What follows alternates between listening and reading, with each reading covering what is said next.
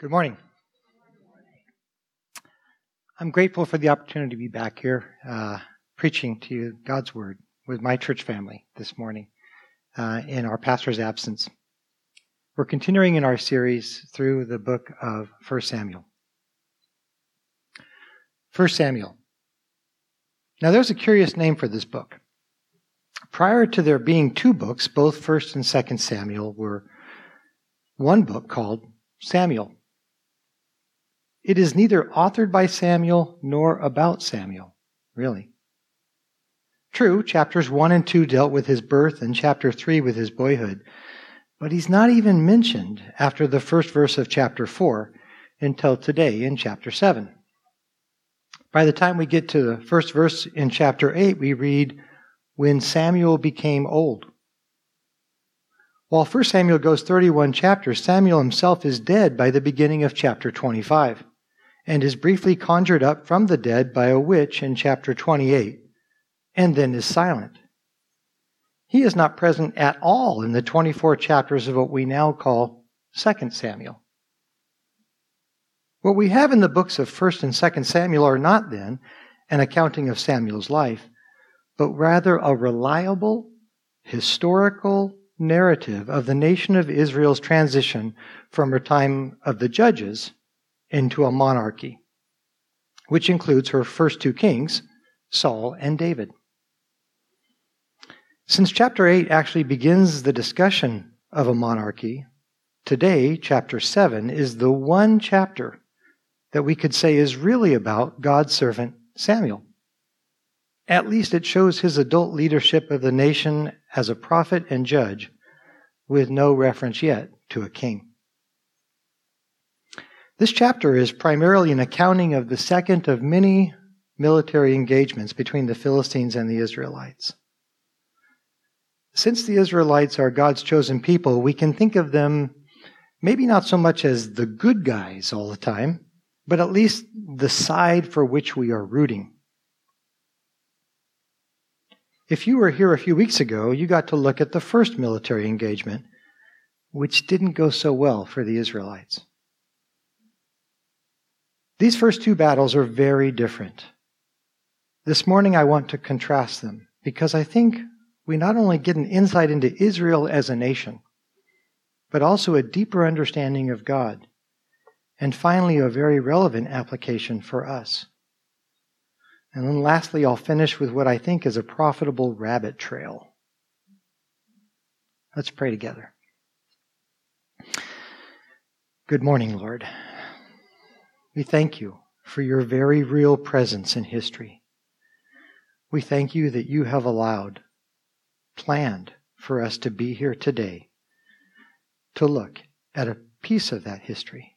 And we ask you to speak to each one of us through your living and active word. Amen. Oh, I didn't push the button that said blank. Okay. Back in chapter 4, we saw in verse 1, quote, Now Israel went out to battle against the Philistines. Verse 2 told us they were defeated. In verse 3, they identified the Lord as having defeated them and determined among themselves that bringing the Ark of the Covenant into the battle would save them from their enemies' powers. It didn't go well. There was a slaughter, and the ark was lost. It's almost as if the Israelites, with no reference to asking God what to do, said, We've got this. Then things didn't work out. They asked God for help. Things still didn't work out. Their lack of success in deliverance suggests that God didn't prefer that approach. At least God alternately withholding and supplying his blessing is one way we can infer his approval when it's not clearly otherwise stated. Looking at today's battle, the approach, the subsequent outcomes are vastly different. Let's pick it up at the end of verse 2. And all the house of Israel lamented after the Lord. Today's New International Version puts it this way Then all the people of Israel turned back to the Lord. I like that wording. It suggests an act of contrition and repentance. Both versions show that the Israelites did not approve of where they had been and that they were sorry. It probably doesn't really mean all, as in every member of the nation, but at least the leaders and representatives. When you read this, you just know things are going to go well, don't you? If we were back in our freshman literature class and read this, we would call that foreshadowing. Continuing in verse 3 And Samuel said to all the house of Israel, If you are returning to the Lord with all your heart, then put away the foreign gods and the Ashtaroth from among you and direct your heart to the Lord and serve him only, and he will deliver you out of the hand of the Philistines. You see, true repentance, true turning to God requires action, not just words.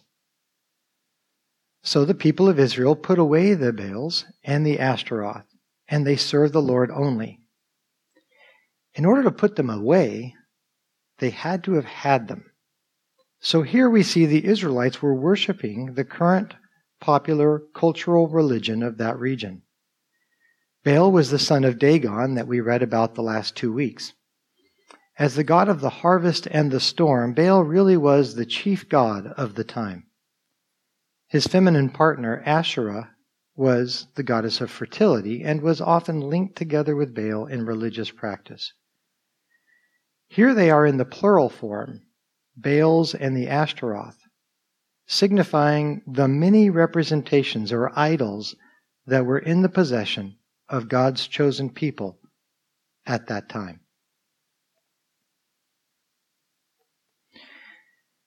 In Deuteronomy 6, Moses, acting as God's prophet to his people at that time, very much like Samuel is at this time, said, It is the Lord your God you shall fear. Him you shall serve, and by his name you shall swear. You shall not go after other gods, the gods of the peoples who are around you. For the Lord your God is in your midst. In your midst is a jealous God. Lest the anger of the Lord your God be kindled against you, and he destroy you from off the face of the earth. You shall not put the Lord your God to the test, as you tested him at Massah. You shall diligently keep the commandments of the Lord your God, and his testimonies and his statutes, which he has commanded you.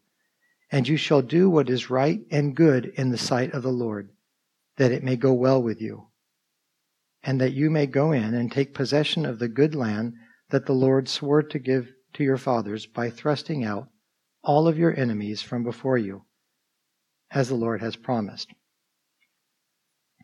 By the way, this is the same portion of Scripture that Jesus quoted when Satan tempted him in the wilderness, asking Christ to worship him in exchange for all the kingdoms of the world. After the Israelites put away these idols, in verse 4, in response to Samuel's request, Samuel knew that they were sincere and called them to worship God at the town of Mizpah. There they fasted and confessed their sins. This is a different Israel from chapter 4. So, when they learn that the Philistines are coming to Mizpah in response to their gatherings so that they might attack the Israelites, do they say, Hey, we've got this? Like before? No. Look back at the text, starting in verse 7. Now, when the Philistines heard that the people of Israel had gathered at Mizpah, the lords of the Philistines went up against Israel. And when the people of Israel heard of it, they were afraid of the Philistines. And the people of Israel said to Samuel, Do not cease to cry out to the Lord our God for us, that he may save us from the hand of the Philistines. Do you see the difference? Instead of saying, Hey, we've got this, and bless us, God, they humbly fall before God and admit their dependence on Him for help. This is different. Verse 9 So Samuel took a nursing lamb and offered it as a whole burnt offering to the Lord. And Samuel cried out to the Lord for Israel, and the Lord answered him. Last week, Mike mentioned how the sacrificing of cows was not condoned in Levitical law, how they were disobedient. Here, Samuel follows the law. Leviticus 22:27 says, "When an ox or a sheep or a goat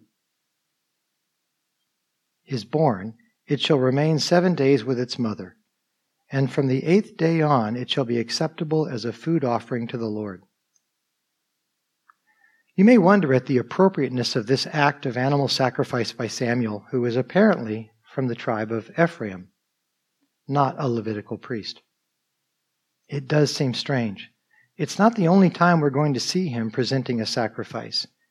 We know these sacrifices are acceptable to God and even directed by him in 1 Samuel 16 when he tells Samuel to anoint David as king. What we don't see, but may assume, is that there are Levitical priests doing the actual priestly function of animal sacrifice. In Psalm 99, Moses, Aaron, and Samuel are all mentioned together. But Moses and Aaron were Levites and priests, while Samuel was not. Notice in verse 6 how they are distinctly separated. Moses and Aaron were among his priests. Samuel also was among those who called upon his name. They called to the Lord, and he answered them. Following the sacrifice and Samuel crying out to the Lord, the Philistines attacked. Look what happened. But the Lord thundered with a mighty sound that day against the Philistines and threw them into confusion, and they were defeated before Israel. This term translated mighty sound literally means a great voice. Imagine the surprise and terror of the worshippers of Dagon and his son Baal, god of the storm, being so clearly usurped and outdone by the one true God.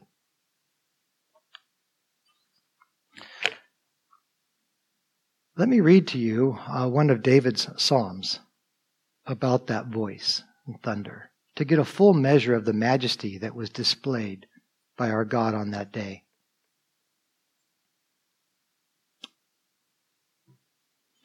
Ascribe to the Lord, O heavenly beings. Ascribe to the Lord glory and strength. Ascribe to the Lord the glory due his name. Worship the Lord in the splendor of holiness. The voice of the Lord is over the waters. The God of glory thunders. The Lord over many waters. The voice of the Lord is powerful. The voice of the Lord is full of majesty. The voice of the Lord breaks the cedars. The Lord breaks the cedars of Lebanon. He makes Lebanon to skip like a calf and Sirion like a young wild ox. The voice of the Lord flashes forth flames of fire. The voice of the Lord shakes the wilderness. The Lord shakes the wilderness of Kadesh. The voice of the Lord makes the deer give birth and strips the forest bare. And in his temple all cry, Glory. The Lord sits enthroned over the flood. The Lord sits enthroned as King forever. May the Lord give strength to his people. May the Lord bless his people with peace. This is the God who was invoked that day by Israel's dependents and Samuel crying out to him. The victory and slaughtering this time were Israel's, so opposite from chapter 4. In verse 12, we read Then Samuel took a stone and set it up between Mizpah and Shen, and called it its name Ebenezer. For he said, Till now the Lord has helped us, or thus far the Lord has helped us. He sets up and names a rock as a commemorative benchmark. He gives God the glory for a victory that was otherwise inconceivable to both him and the frightened Israelites. He named the rock Ebenezer. I wonder why. Your Bible may tell you, as mine does, that Ebenezer means stone of help. But the only other times Ebenezer is referenced in all of Scripture are in 1 Samuel 4 and 5. There it was a place, not a rock. It was the very place the Israelites camped and were defeated in chapter 4. It was the very place the ark was captured in chapter 5. Wouldn't the name Ebenezer have been a sore spot? The very last name to give to commemorate something so completely opposite? I can't answer that question. Scripture is silent, so no one can answer it, at least not this side of glory. But the idea of a rock to represent something wonderful, well, that's my rabbit trail coming up soon. Verse 13 seems to suggest that the Philistines were so routed that they never caused trouble again. Not so. They were not completely subdued, just lessened for a time. In fact, they'll be battling the Israelites throughout this sermon series. Before David and Goliath, a Philistine, and way before King Saul is killed by the Philistines, just two chapters from where we are now, God promises that the coming king, Saul, will save my people from the hand of the Philistines. That's in chapter 9, verse 16. As an aside, both the Philistines of the coast and the Amorites of the hills were descendants from Ham, one of Noah's three sons, from which all humanity descended. The Israelites descended from Shem, first called Shemites, later Semites, and later Semitic peoples. The Amorites were the direct descendants of Canaan and living in the land that God gave to the Israelites. God had commanded them to thrust out their enemies in Deuteronomy 6. Remember? Therefore, Israel should not have been involved in the non aggressive pact mentioned in verse 14. I know peace sounds ideal to us, but it can be an actual form of disobedience, as it was here. Okay, here it comes the summary of Saul's life. Given the name of two large Old Testament books, here in our concluding three verses is his pre monarch ministry. Samuel judged Israel all the days of his life, and he went on a circuit year by year to Bethel, Gilgal, and Mizpah. And he judged Israel in all these places. Then he would return to Ramah, for his home was there, and there also he judged Israel. And he built there an altar to the Lord.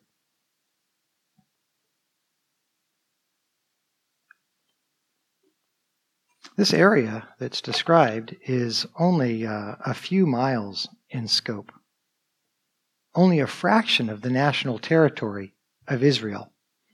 In a way, this description sets up or explains to the careful reader who was expected to come later and read this, it explains why there was a need for a stronger national figure, a king. That's next week. While the historical account was lengthy, the application is not. We, you and me, all of us, encounter problems, challenges, difficulties continuously. A former pastor of mine used to say, Problems are part of life. Either you are in one, you just came out of one, or stand by, you're about to head into one soon. While yours and my problems aren't at the national level of an invading army, they do present each of us with a choice. As believers, how and when will we turn to God in the problem? The chapter 4 approach the Israelites took, confidence, perhaps born of experience, says, I've got this. I'll bring God in if things get too far, go too far sideways. The chapter 7 approach, humility, perhaps born of experience, says, God, I need you before I try this on my own strength. Please help me. Last week, Pike, Pastor Mike uh, Pike, that's Pastor and Mike together. Last week, Pastor Mike included the rich young ruler of Mark 10 in his sermon on 1 Samuel 6. Mike used the words, Yeah, I got these, as the perspective of that young man. Mike explained how Jesus knew the man's incorrect justification and went after it. In our home, there's a series we like to binge watch. It's called Alone on the History Channel. It's a reality show where contestants face wilderness survival challenges alone until only one person remains to win a cash prize. This past week, we watched all 12 episodes of 2021's Season 8 Grizzly Mountain. So, the same time I watched these uber skilled mountain men and women, I was also planning today's sermon. The relevant real life application was so obvious to me. Every one of the contestants, rightfully so, is an egomaniac. They wax eloquent on their abilities and resolve to win as they approach every problem with a can do spirit that is inspiring to watch. Then, every one of them, when faced with an injury, illness, serious mishap, or something terrifying that is absolutely beyond them, says, Oh God. They, every one of them, are like the chapter 4 Israelites.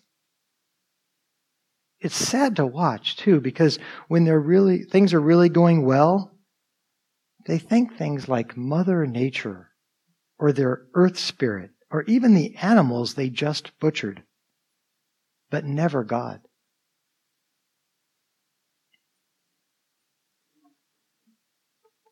In conclusion, Let's go on a rabbit trail about rocks. Let's go on a rocky road through Scripture. There are a lot of rocks in our Bible. Mike's sermon last week included a large rock on which the Philistine cows were sacrificed. Then he read to us from Psalm 62, where David refers to God as his rock three times. There's a good reason for this. A rock is strong, solid, secure, and enduring. So it works well as a metaphor in Scripture. Consider Jacob using a stone as a pillar, pillow during his flight from Esau in Genesis 28. When he awoke from his dream, where God promised to be with him and to give him the land, he used the stone as a commemorative pillar, calling it the house of God, or Bethel. So early in the morning, Jacob took the stone that he had put under his head and set it up for a pillar and poured oil on the top of it. He called the name of that place Bethel, but the name of the city was Luz at the first. Consider uh, Joshua crossing the parted waters of the Jordan River.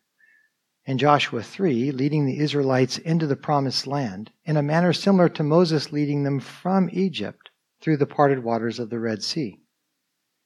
In chapter 4, Joshua had 12 stones brought up from the riverbed and set up to commemorate God's mighty deed. And he said to the people of Israel, When your children ask their fathers in times to come, What do these stones mean? Then you shall let your children know Israel passed over this Jordan on dry ground. For the Lord your God dried up the waters of the Jordan for you until you passed over, as the Lord your God did to the Red Sea, which he dried up for us until we passed over, so that all the peoples of the earth may know that the hand of the Lord is mighty, that you may fear the Lord your God forever. Consider today's text Samuel taking a stone and naming it Ebenezer to commemorate God's help given to those who ask for it. Consider Isaiah writing God's word in Isaiah 17, where God refers to himself as their rock, a fortress to be trusted. You have forgotten God, your Savior. You have not remembered the rock, your fortress. Consider Jesus describing himself in Luke 20 as a rock of offense rejected, crushing some, and later being lifted up as the chief cornerstone from which our church takes its name.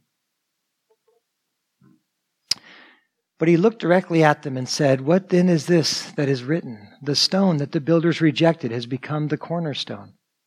Everyone who falls on that stone will be broken to pieces, and when it falls on anyone, it will crush him. He's referring to himself. Consider Peter, the disciple that Jesus named to describe him as a rock starting with that cornerstone and laying out a construction project in 1 Peter 2, where we are all stones used in the spiritual building with Jesus. As you come to him, a living stone, rejected by men, but in the sight of God chosen and precious, you yourselves, like living stones, are being built up as a spiritual house, to be a holy priesthood to offer spiritual sacrifices acceptable to God through Jesus Christ. Shoot, for you note takers, the verse is not displayed there. That's uh, 1 Peter 2, well, must be verses 4 and 5.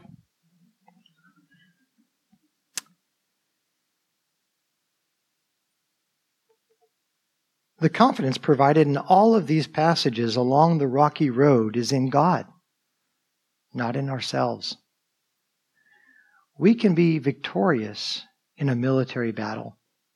We can prevail in a wilderness survival contest in Alaska, Canada. And we can overcome whatever real obstacle we came to church with this morning. But not by our might, by God's. I think that's the lesson here.